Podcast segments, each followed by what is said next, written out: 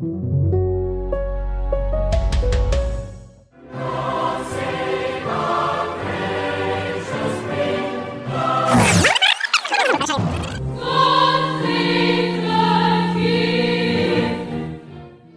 Save the King. Ja, am Samstag ist es soweit. Lange musste er darauf warten, der ewige Thronfolger, König Charles III., wird gekrönt. Ein Jahrhundert-Event mit 2000 Gästen, mehr als 6000 Soldaten, die diese Prozession begleiten sollen. Die letzte Krönung von Queen Elizabeth II., die fand vor 70 Jahren statt. Und das klang damals so. You may obtain the crown of an everlasting kingdom by the gift of him whose kingdom endureth forever. Amen. Ja, die ganze Welt blickt wohl am Wochenende auf dieses Spektakel im Vereinigten Königreich. Wie läuft so eine Krönungszeremonie ab? Und wie hat sich Charles eigentlich in seinen ersten Monaten als König geschlagen? Das klären wir heute mit unserem London-Korrespondenten Johannes Leithäuser und dem Adelsexperten Thomas Kielinger. Heute ist Donnerstag, der 4. Mai. Mitgearbeitet haben Jennifer Brückner und Kevin Gremmel und ich bin Kati Schneider. Schön, dass Sie dabei sind.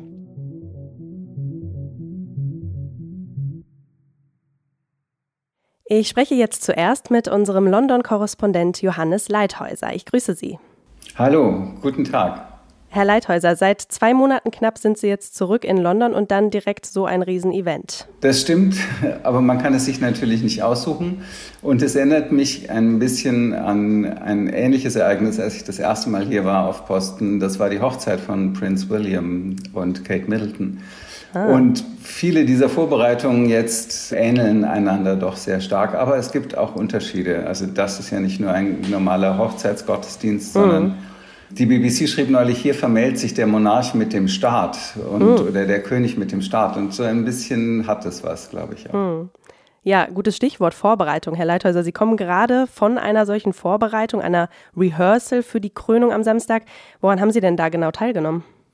Ich stand heute Morgen auf einem Exerzierplatz äh, westlich von London in einer Armeekaserne wo Offiziere und Soldaten von 39 Nationen des Commonwealth und der Overseas Territories, die Großbritannien noch hat, also abhängiger Gebiete, geübt haben, gemeinsam in einer Prozessionsformation zu marschieren, die am Samstag dann hinter dem König, hinter der goldenen Krönungskutsche herlaufen werden in der hm. Krönungsprozession. Wie viele Soldaten kommen dafür zusammen? Na, das waren insgesamt immerhin 450 und da sind also auch so kleine Inselstaaten wie Trinidad und Tobago dabei, aber natürlich auch die großen ähm, früheren Dominions, in denen der hm. britische König ja immer noch Staatsoberhaupt ist. Also die Kanadier haben die stärkste Abteilung gestellt. Ja. Und äh, was hatten Sie für einen Eindruck? Hat das schon alles gut geklappt? Ich glaube, was zeremoniell angeht und Drill sind die Briten kaum zu übertreffen. Ähm, die armen Gäste, die da waren, haben jetzt die letzten 14 Tage, glaube ich, in dieser Kaserne verbracht und haben da das Marschieren geübt. Das wird mhm. also schon klappen am Samstag. Die letzten 14 Tage und dann jeden Tag? Ich weiß nicht, ob es ein Wochenende gab, aber okay. unter anderem haben sie jetzt in der vorletzten Nacht teilgenommen an der großen Generalprobe ja. die nach 24 Uhr am Originalschauplatz abgehalten worden ist. Also da wurde diese goldene Kutsche, die ich schon erwähnte, auf die Straße gerollt und ähm, mhm. sämtliche zeremoniellen Teilnehmer marschierten im Full Dress auf der Prozessionsroute vom Buckingham Palace bis zur Westminster Abtei und wieder zurück.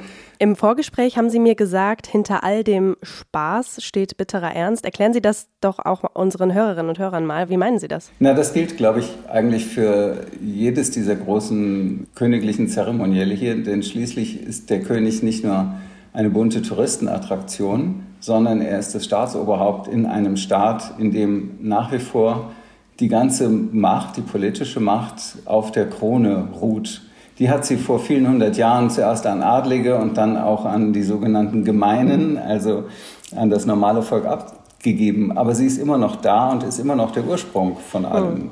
Zu jeder Parlamentssession fährt der König mit der Krone ins Parlament und eröffnet die Sitzung. Mhm. Charles ist ja jetzt schon seit acht Monaten König, seit seine Mutter gestorben ist.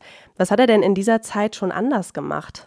Also ich glaube, dass er vor allen Dingen jetzt zeigen will, anlässlich dieser Krönung, dass einiges anders werden wird. Es hat bisher auch schon Veränderungen gegeben. Beispielsweise ist der königliche Haushalt geschrumpft. Mhm. Ähm, die Kammerdienerinnen, die die Königin hatte, sind jetzt durch Assistenten oder Referenten ersetzt worden. Also es gibt einen zivileren Alltag, als das in der Regentschaft von Elisabeth II. der Fall war. Und ich glaube, dass der König sich auch stärker äußern wird politisch, als seine Mutter das getan hat. Ja, aber einmischen darf er sich ja nicht, ne? Einmischen darf er sich nicht. Und das ist natürlich in den Zeiten, in denen Political Correctness regiert, auch immer noch ein bisschen schwieriger als früher, und zwar in alle Richtungen. Als er jetzt die EU-Kommissionspräsidentin Ursula von der Leyen empfangen hat in Windsor, ähm, haben hier die Brexit-Tories sofort aufgeschrien, der König überschreite seine Befugnisse. Aber da sie ja vom Rang her Staatsoberhäuptern gleichgestellt ist, hat er eigentlich, glaube ich, nur das gemacht, was zu seinem täglichen Geschäft gehört. Ja, Charles ist ja bei weitem jetzt nicht so beliebt wie seine Mutter, Elisabeth II. Das sieht man ja in verschiedenen Umfragen. Muss er das denn ändern und will er das überhaupt? Ich glaube, er ist sich dessen schon bewusst. Das wird ihm vielleicht auch Kummer bereiten. Jedenfalls sieht er ja oft sehr melancholisch aus. Aber letzten Endes ist es egal. Diese Monarchie hat auch ähm, im 18. Jahrhundert eine ganze Reihe von Königen überlebt, die entweder verrückt geworden sind oder beispielsweise der erste, der aus dem Haus Hannover aus Deutschland kam, konnte gar kein Englisch. Die waren auch nicht so sehr beliebt, aber die Institution ist so stark, glaube ich, dass sie auch Charles überstehen wird. Also okay, Sie sagen, dass es egal ist, aber jetzt, ähm, ich komme mal zu den Zustimmungswerten für die Monarchie, die ja im Allgemeinen auch weiter zu bröckeln scheinen. Und ich überspitze das jetzt mal trotzdem, Herr Leithäuser. Ist Charles oder kann Charles nicht vielleicht der letzte britische König sein? Also wenn es hier, wenn wir beide eine Wette machen bei einem Buchmacher hier, dann halte ich auf jeden Fall dagegen. Ich glaube, der Mann, der da heute neben ihm stehen wird, der Prince of Wales, der kann sicher sein, dass auch er König dieses Landes wird. Und man darf ja nicht vergessen, also warum hat sich eine Mehrheit gefunden, in einer sehr populistischen Kampagne für Großbritannien aus der EU auszutreten? Das war, weil es eine gewisse rückwärtsgewandte Sehnsucht gab nach Eigenständigkeit und Autonomie. Und das mhm. Herzstück dieser Eigenständigkeit ist die Monarchie und vieles, was damit zusammenhängt. Das ist doch eine Art einigende Klammer. Und wenn Sie sich diese Zustimmungsraten ähm, ansehen, dann sind die bei jüngeren Leuten viel niedriger als bei älteren. Mhm. Und ich glaube, das ist wahrscheinlich, wenn Sie nach politischem Interesse oder Interessiertheit in anderen Ländern gehen, auch der Fall. Ich würde sagen, dass Frank-Walter Steinmeier unter jüngeren Leuten auch geringere Zustimmungsraten hat als unter den Rentnern. Eine gewagte These, aber ich weiß nicht, ob das in Deutschland erhoben wird. Wahrscheinlich ist es so. Hm. Mm, bevor wir jetzt mal näher auf diese Krönung zu sprechen kommen, Charles war ja auch vor ein paar Wochen in Deutschland, wir erinnern uns. Mhm. Warum war sein erster Auslandsbesuch eigentlich hier und nicht, wie man es erwarten würde, in einem Commonwealth-Land? Ich glaube, dass er wahrscheinlich selber auch gerne nach Australien gereist wäre, denn da bröckelt die Zustimmung zu ihm als Staatsoberhaupt stärker als in anderen Ländern, in denen er noch in Anführungszeichen regiert. Also würde er doch versuchen, beliebter zu werden, oder? Naja, das, das ist ein Teil seiner Verpflichtung sozusagen. Aber wenn es dort eine Abstimmung geht in Australien, dann richtet sie sich ja nicht gegen die Person Charles III., sondern gegen die Monarchie. Hm. Die ist dann weg. Ähm, dann kommt ein Präsident. Und ich glaube, dass die Australier sich das auch nochmal überlegen werden, wenn es soweit ist. Aber jedenfalls äh, spürt er schon die Verpflichtung, quasi diesen Status zu erhalten für sich äh, oder für die Krone, nicht nur für sich. Und die Regierung, ähm, die ihm ja sehr viele politische Schritte vorschreibt, ähm, hat ihn, glaube ich, nach Deutschland schicken wollen, weil es im Moment wichtiger ist, die Beziehungen zu großen kontinentaleuropäischen Ländern wieder zu glätten. Er hätte ja auch nach Frankreich fahren sollen, hätte es dort nicht die Unruhen wegen der Rentenreform gegeben. Über die Krönungszeremonie selbst am Samstag spreche ich gleich noch mit, mit dem royalen Fan und dem Adelsexperten Thomas Kielinger, aber lassen Sie uns mal über das Ganze drumherum reden. Was kostet denn der Spaß eigentlich? Das wissen wir nicht genau, weil die Regierung, die den Spaß bezahlt, darüber bisher nichts verlautbart hat. Aber ich glaube, es ist eigentlich egal, was das kostet. Der Nutzen ist so weitaus viel größer, dass man da nicht kleinlich sein darf. Also es kommen Staats- und Regierungschefs aus 100 Ländern aus diesem Anlass nach London. Mit den Wichtigen wird der Premierminister oder der Außenminister oder anderen aus diesem Anlass reden können. Das ist schon mal ein Gewinn. Der publizistische Gewinn Großbritannien auf der Weltbühne die Welt wird auf sie schauen, sagte der kommandierende General heute zu den Soldaten. Und das meine ich buchstäblich. Das ist ein Imagefaktor, der ist, glaube ich, unbezahlbar. Und jetzt gerade in einer Situation, in der dieses Land in seiner wirtschaftlichen Bedeutung eher schrumpft, ähm, was auch an den Folgen des Brexit liegt, mhm. Sind diese Soft-Power-Eigenschaften, die Großbritannien hat, also sei es von Popmusik bis zum Union Jack und zu denen eben auch die Monarchie gehört, glaube ich, ein ganz, ganz wichtiges Pfund, mit dem hier gewuchert wird. Mhm. Können wir denn trotzdem mal so eine Größenordnung aufrufen, wo wir uns da bewegen? Das ist, glaube ich, das kommt darauf an, wie Sie rechnen. Ähm, 11.000 Polizisten sind im Einsatz. Ähm, vielleicht machen die Überstunden, vielleicht kriegen sie einen Freizeitausgleich. Je nachdem kostet das Geld. 15.000 Soldaten sind im Einsatz. Die gibt es aber auch ohnehin. Also, mhm. ich weiß es nicht. 20 Millionen, das ist nicht viel, finde ich. Hm. Ich hatte ein bisschen mehr gelesen, aber gut. Sie haben jetzt, jetzt gerade schon angesprochen, wie viel ja, Manpower da eigentlich benötigt wird. Ich erinnere mich an die Hochzeit von Harry und Meghan oder auch von William und Kate. Die älteren Zuhörer vielleicht eher an die von Charles und ähm, Camilla oder auch Charles und Diana. Ist das hier nochmal eine ganz andere Dimension, würden Sie sagen? Nee, nein, nein. Das, also ja und nein. Was den Aufwand auf, angeht und das Zeremoniell, würde ich sagen, nein. Was die historische Bedeutung angeht und den Ablauf in der Abtei, würde ich sagen, ja. Also immerhin, Sie haben mhm. gerade die, die letzten Hochzeiten aufgezählt, davon hatten wir einige. Die letzte Krönung war vor 70 Jahren. Ja, Sie hatten jetzt eben schon die Länder angesprochen. In wie vielen Ländern wird denn live übertragen? Wissen Sie das? Das kann ich Ihnen nicht sagen. Also die Zahl wird größer sein als die der Länder, in denen es nicht live übertragen wird. Okay. Ja, es werden ja rund 2000 Gäste erwartet. Ne? Bei der Krönung von Elisabeth waren es 6000. Die adligen Gäste, die bespreche ich gleich jetzt noch äh, mit äh, Thomas Kielinger. Wer wird denn aber aus politischen Reihen genau erwartet? Wie gesagt, es werden ähm, Staats- und Regierungschefs aus 100 Ländern kommen. Darunter mhm. sind auch viele kleine Länder. Aber immerhin. Aus Deutschland der Bundespräsident mit Gattin. Und ähm, die Zahl ist beschränkt, also nicht der Botschafter darf mit oder nicht das Kind oder sonst irgendjemand, auf jeweils zwei Personen, weil tatsächlich in der Kirche weniger Platz ist. Also ich glaube, man muss schon ein sehr bedeutender Staatsregierungschef oder ähm, König oder Mitglied der königlichen Familie sein, um von diesem Eindruck wirklich was zu haben. Mhm. Ich habe gehört, Joe Biden kommt nicht. Wie wird das aufgefasst? Ja, da gibt es eine, also hier wird gerne eine, eine hilfsweise Erklärung verwendet. Es habe noch nie ein amerikanischer Präsident an einer Krönung teilgenommen. Aber ich glaube, das mhm. ist tatsächlich ein kleiner bewusster Rüffel des Präsidenten, der, glaube ich, mit der britischen Politik der, der letzten Jahre nicht richtig einverstanden ist. Also das geht vom Verlassen der Europäischen Union bis hin zum Nordirland-Konflikt, wo nach der Meinung von Joe Biden hm. Großbritannien mehr tun könnte, um den Frieden zu befestigen, als es bisher tut. Hm, okay, also aus Deutschland kommt Frank-Walter Steinmeier und seine Frau. Genau. Wie werden Sie sich das Spektakel ansehen am Samstag?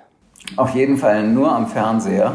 Ich werde mich hüten, mehr als fünf Kilometer in die Nähe von ähm, den Schauplätzen zu kommen. Man muss schon, glaube ich, Tourist sein, Zeit haben, um das physisch auf sich zu nehmen. Also ich muss mehr am Fernsehen mhm. ansehen. Okay, also Sie schlagen kein Zelt in der Nähe auf. Nein, nicht. Ich schlage manchmal noch ein Zelt auf, aber nicht bei dieser Gelegenheit. Obwohl der Rasen in St. James's Park wirklich sehr, sehr gepflegt ist. Okay, gut. Also wir werden es alle verfolgen, auch ähm, aus Deutschland. Vielen Dank, Herr Leithäuser, für Ihre Erzählung und für Ihre Zeit. Ich danke Ihnen. Einen schönen Tag. Ich bin jetzt mit dem Adelsexperten Thomas Kielinger verbunden. Er kennt die britische Monarchie bestens. Hallo nach London, Herr Kielinger. Hallo Frau Schneider nach Frankfurt. Herr Kielinger, das ist ja jetzt das Jahrhundert-Event in Großbritannien. Sind Sie schon aufgeregt? Doch.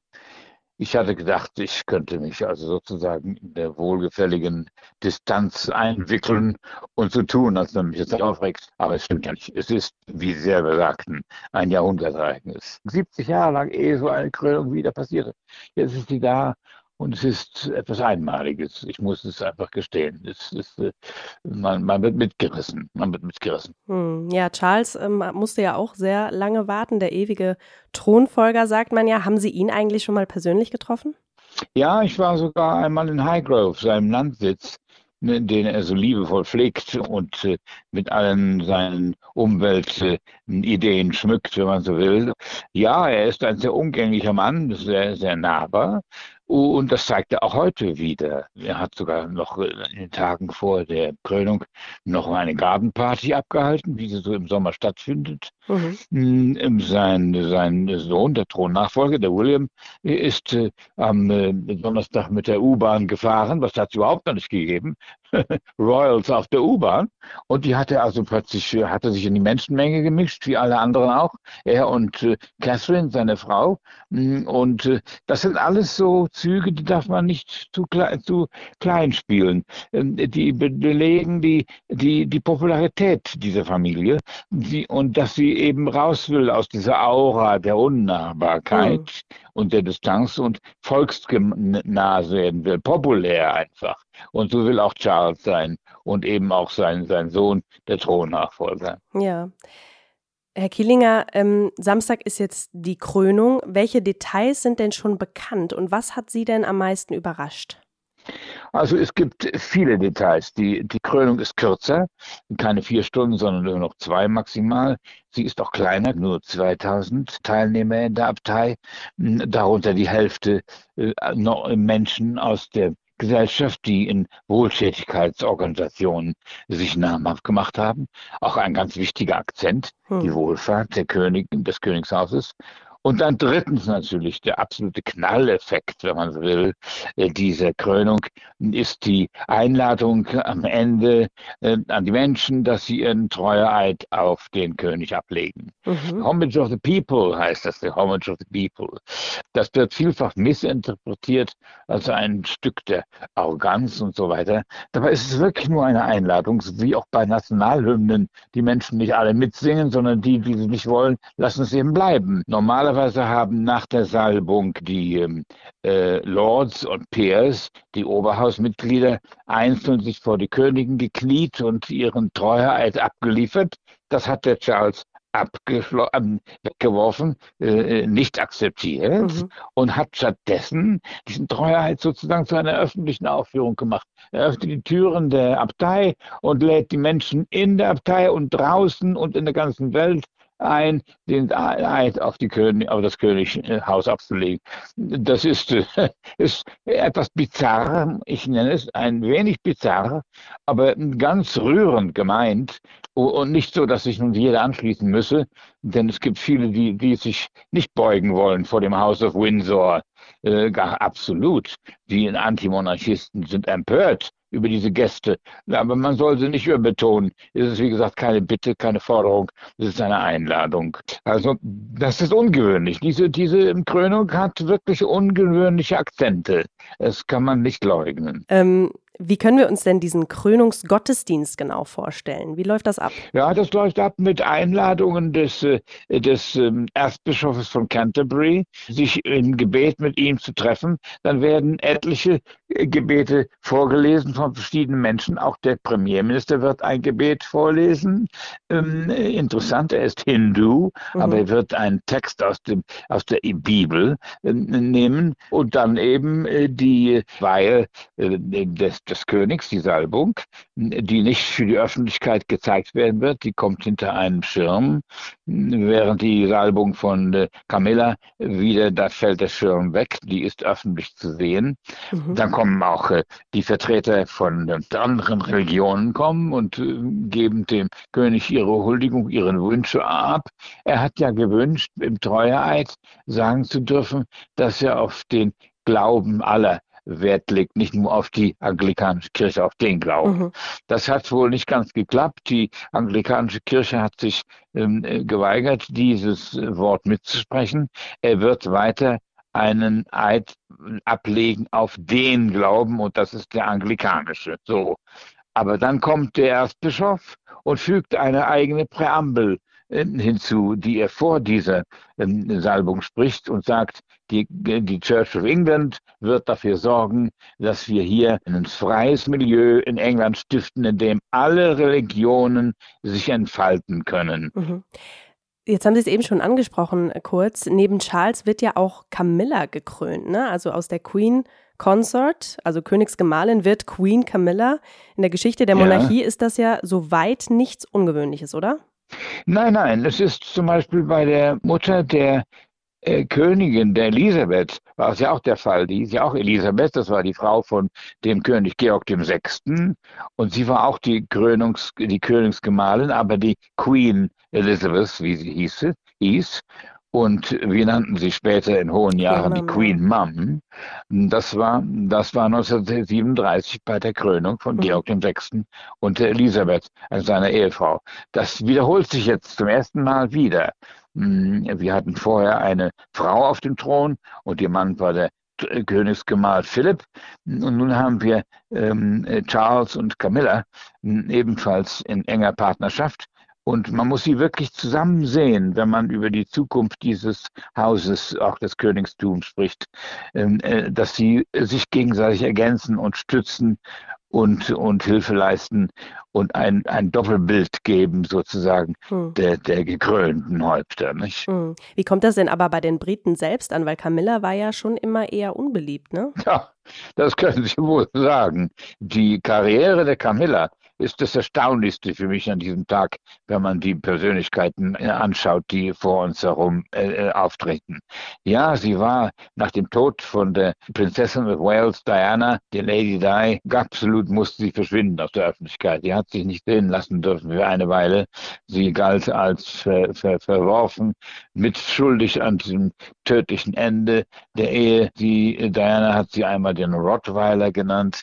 Das war sozusagen ihr Name, der über ihrem Haupt schwebte. Und da hat sich Jahr für Jahr Charles äh, erwiesen als jemand, der nicht von dieser Liebe, seiner einzigen, seiner wichtigen, wirklich großen einzigen seines Lebens ablassen will. Er hat hier seine rote Linie gezogen. Über Jamila wird nicht gesprochen und mir auch nicht. Ich lasse von dieser Frau nicht los.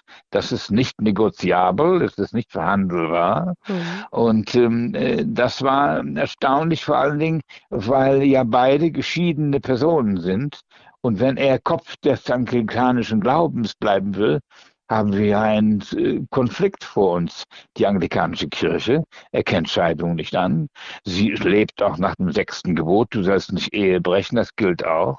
Und für mich ist sozusagen diese Anpassung ähm, der, der Monarchie und auch äh, der Kirche an die moderne Welt, in der Scheidung heute sozusagen ganz normal geworden ist, ein, ein ganz großer Sprung der Modernisierung des Königtums die Schwester von der großen Queen Elizabeth, unserer geliebten Queen, die Margaret, durfte 1955 ihren Mann nicht heiraten, der gerade mit seiner Frau in Scheidung lebte. Das war undenkbar dass da äh, solche Personen im Königshaus, in der Königsfamilie geduldet wurden. Das hat sich dramatisch geändert. Und die Camilla hat auch in so vielen Jahren seit dem Tod der Diana an Gestalt und an Ansehen gewonnen. Sie ist geradezu beliebt geworden heute. Sie hat das gleiche Alter wie Charles, 75, sogar ein Jahr älter. Mm, und äh, äh, die früheren äh, Probleme sind überwunden. Das ist natürlich ein, der Zeit zuzuschieben. Die 35 Jahre seitdem sind eine lange Zeit und sie verändert die Menschen. Aber vor allen Dingen hat es institutionelle Veränderungen gegeben. Und Charles und Camilla sind sozusagen ein, ein, ein Krönungsbeweis dafür, wie sich Kirche und Monarchie gefunden haben in einer persönlichen Akzeptanz dessen, dessen was früher äh, inakzeptabel und, und unmöglich war. Herr Killinger, kommen wir noch mal kurz zurück zu dieser, zu diesem Event am Samstag. Welche adligen Gäste sind denn eigentlich eingeladen und welche Promis sind dabei? Ja, also adlige Gäste äh, nur in kleiner Zahl. Ähm, aus dem Oberhaus einige der, der, der Lords, die, zeitlos sind und, und äh, geerbt haben ihre Lordschaft. Mm, äh, Prominenz natürlich zeigte sich jetzt schon in den Tagen davor. Lionel Richie, dieser amerikanische Sänger, ähm, äh, hat sich jetzt schon mit dem König auf einem Gartenfest getroffen. Der wird auch in der Monarchie erscheinen. Ähm, der König hat Figuren ausgewählt, die für seine Anlässe eintreten. Vor allen Dingen für den Princess Trust, diese größte Wohltät Wohltätigkeitsorganisation der Insel. Ich weiß heute noch nicht, äh, wer im Einzelnen da kommt. Man hat mehr von den Namen geredet, die am Tag danach bei dem Konzert der Windsor-Palast äh, auftreten. Von denen wissen wir, zum Beispiel Kate Perry wird dort mhm. erscheinen und Tom Cruise sogar. Aber das sind Namen, die, die zu, am Tag danach eine Rolle spielen, noch nicht selber äh, bei diesem äh, Salbungszeremonie. Man will auch, glaube ich, nicht zu viele äh, im Vorfeld äh, Celebrities dort einführen und, und hochspielen, weil alles das nur ablenken könnte von dem eigentlichen Anlass. Und das ist die Krönung, das ist der König, das ist die Camilla, das ist die, die äh, Etablierung der Monarchie erneut in, in, im, im Volke. Ja. Kommen wir mal zu einem äh, weiteren, ähm, ja, wichtigen Gast, vielleicht äh, auch unwichtigen ja. Gast, wie, wie man es nimmt. Äh, was sagen Sie denn dazu, dass Harry kommt und zwar allein? Harry kommt allein, weil A, seine Frau ähm, äh, auf die Kinder aufpassen wollte. Das ist natürlich ein fadenscheiniger Grund. Dafür hätte man schließlich einen, einen Childminder kriegen können. Das Milieu der Beziehungen zwischen diesem Ehepaar und dem Königshaus ist immer noch gestört. Es herrscht noch kein Friede. Und das wäre sozusagen sozusagen nur ein Anlass einer bitteren Erinnerung, wenn sie beide dort auftreten würden. Und äh, ich fand es sehr klug davon, von Harry und auch von Meghan, dass sie das nicht gemacht haben. Sie sind ein Celebrity mit einem Minuszeichen davor. Und sie hätte, sie hätten irgendwo die Krönung gestört, indem sich die Kameras plötzlich wieder ganz diesem Paar widmen, während sie doch ganz auf den König, König und die Camilla gewidmet sein sollen. Und, und Harry alleine kommt auch nur kurz. Auch das gehört zu diesem nicht ablenken wollen. Er hat noch nicht genügend, es gibt nicht genügend Zeit, um die Familienfehde zu schlichten, die im Moment noch herrscht zwischen den beiden Brüdern und zwischen Amerika und London. Die Krönung reicht nicht aus, um das eben äh, zu schlichten und äh, in einem langen Gespräch sozusagen vielleicht zu überwinden. Und so kommt er eben nur kurz, das ist sein Vater, er, er, er, will ihm die Ehre antun. Es ist also, äh, man, alles hat nur aufgeatmet, alle Menschen, als diese Nachricht kam, dass Meghan nicht dabei sein wird. Das hat man überall als höchst positiv empfunden, als höchst positiv. Mhm. Charles ist ja jetzt 74. Er hat lange darauf gewartet, ähm, den Thron besteigen zu können. Was denken Sie, geht jetzt in ihm vor? Also, er ist ein Mann der Tat. Äh, der ist zwar, er denkt viel nach, vor allem über Umweltfragen, viele nennen ihn einen Grübler, aber im Grunde ist er ein Mann der Tat. Er will die, die Monarchie in seiner kürzeren Zeit, als die Mutter sie hatte, ähm, weiter verankern als eine wohltätig, in viel Wohltätigkeit äh, der, der, der Gesellschaft äh, sich einsetzende Institution. Mm, äh, so ist er heute ähm, äh, dem Volke näher, als es die Königin war, als sie auf den Thron kam, von der man gar nicht wusste, 25 Jahre, wer wird das sein? Was wird sie machen? Wie wird sie denken? Trotzdem ist er ja nicht so beliebt wie die Queen, ne? Nein, aber das kann man auch nicht. Keiner wird sein. Das ist äh, ein Gesetz äh, dieser Abfolge, dieser Nachfolge von der Königin auf ihren Sohn. Das, was die Königin ausstrahlte, diese Beliebtheit, kann keiner erreichen auf, auf den Dings. Das ist auch nicht entscheidend äh, für die Nachhaltigkeit der, der, der Monarchie, dass man so beliebt ist wie der Vorgänger. Man muss nur seine Zeit sinnvoll nutzen, um sozusagen dem Volke nicht äh, den Spaß einer Monarchie zu nehmen. So ist also der König Charles und seine Camilla, äh, sie können äh, eine Institution darstellen, die in der Zuneigung des Volkes immer noch mehrheitlich verwurzelt ist. Da gibt es keinen Zweifel.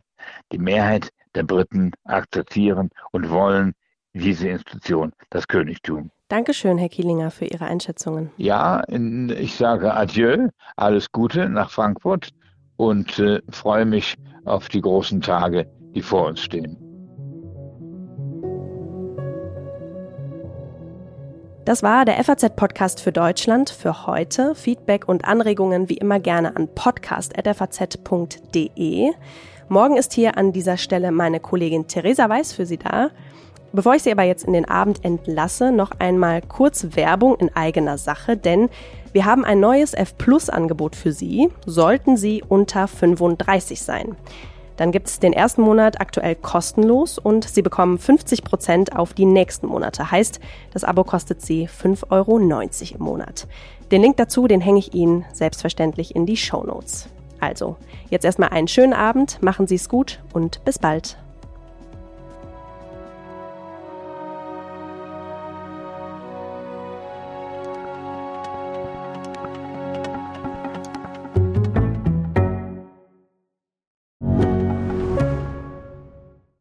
Bin Dr. Falk Stierkart und leite ein medizinisches Versorgungszentrum in Erlangen. Der Job als niedergelassener Arzt ist nicht unattraktiv, aber er scheitert oft schon an der Wurzel. Wenn unser Studiensystem nicht darauf ausgelegt ist, genug Ärzte in guter Qualität auszubilden, wie soll die medizinische Versorgung in Mittelfranken dann gedeckt sein? Die besondere Nähe der niedergelassenen Haus- und Fachärzte ist in Gefahr. Was die Gesundheitspolitik jetzt dringend ändern muss, erfahren Sie auf rettetdiepraxen.de.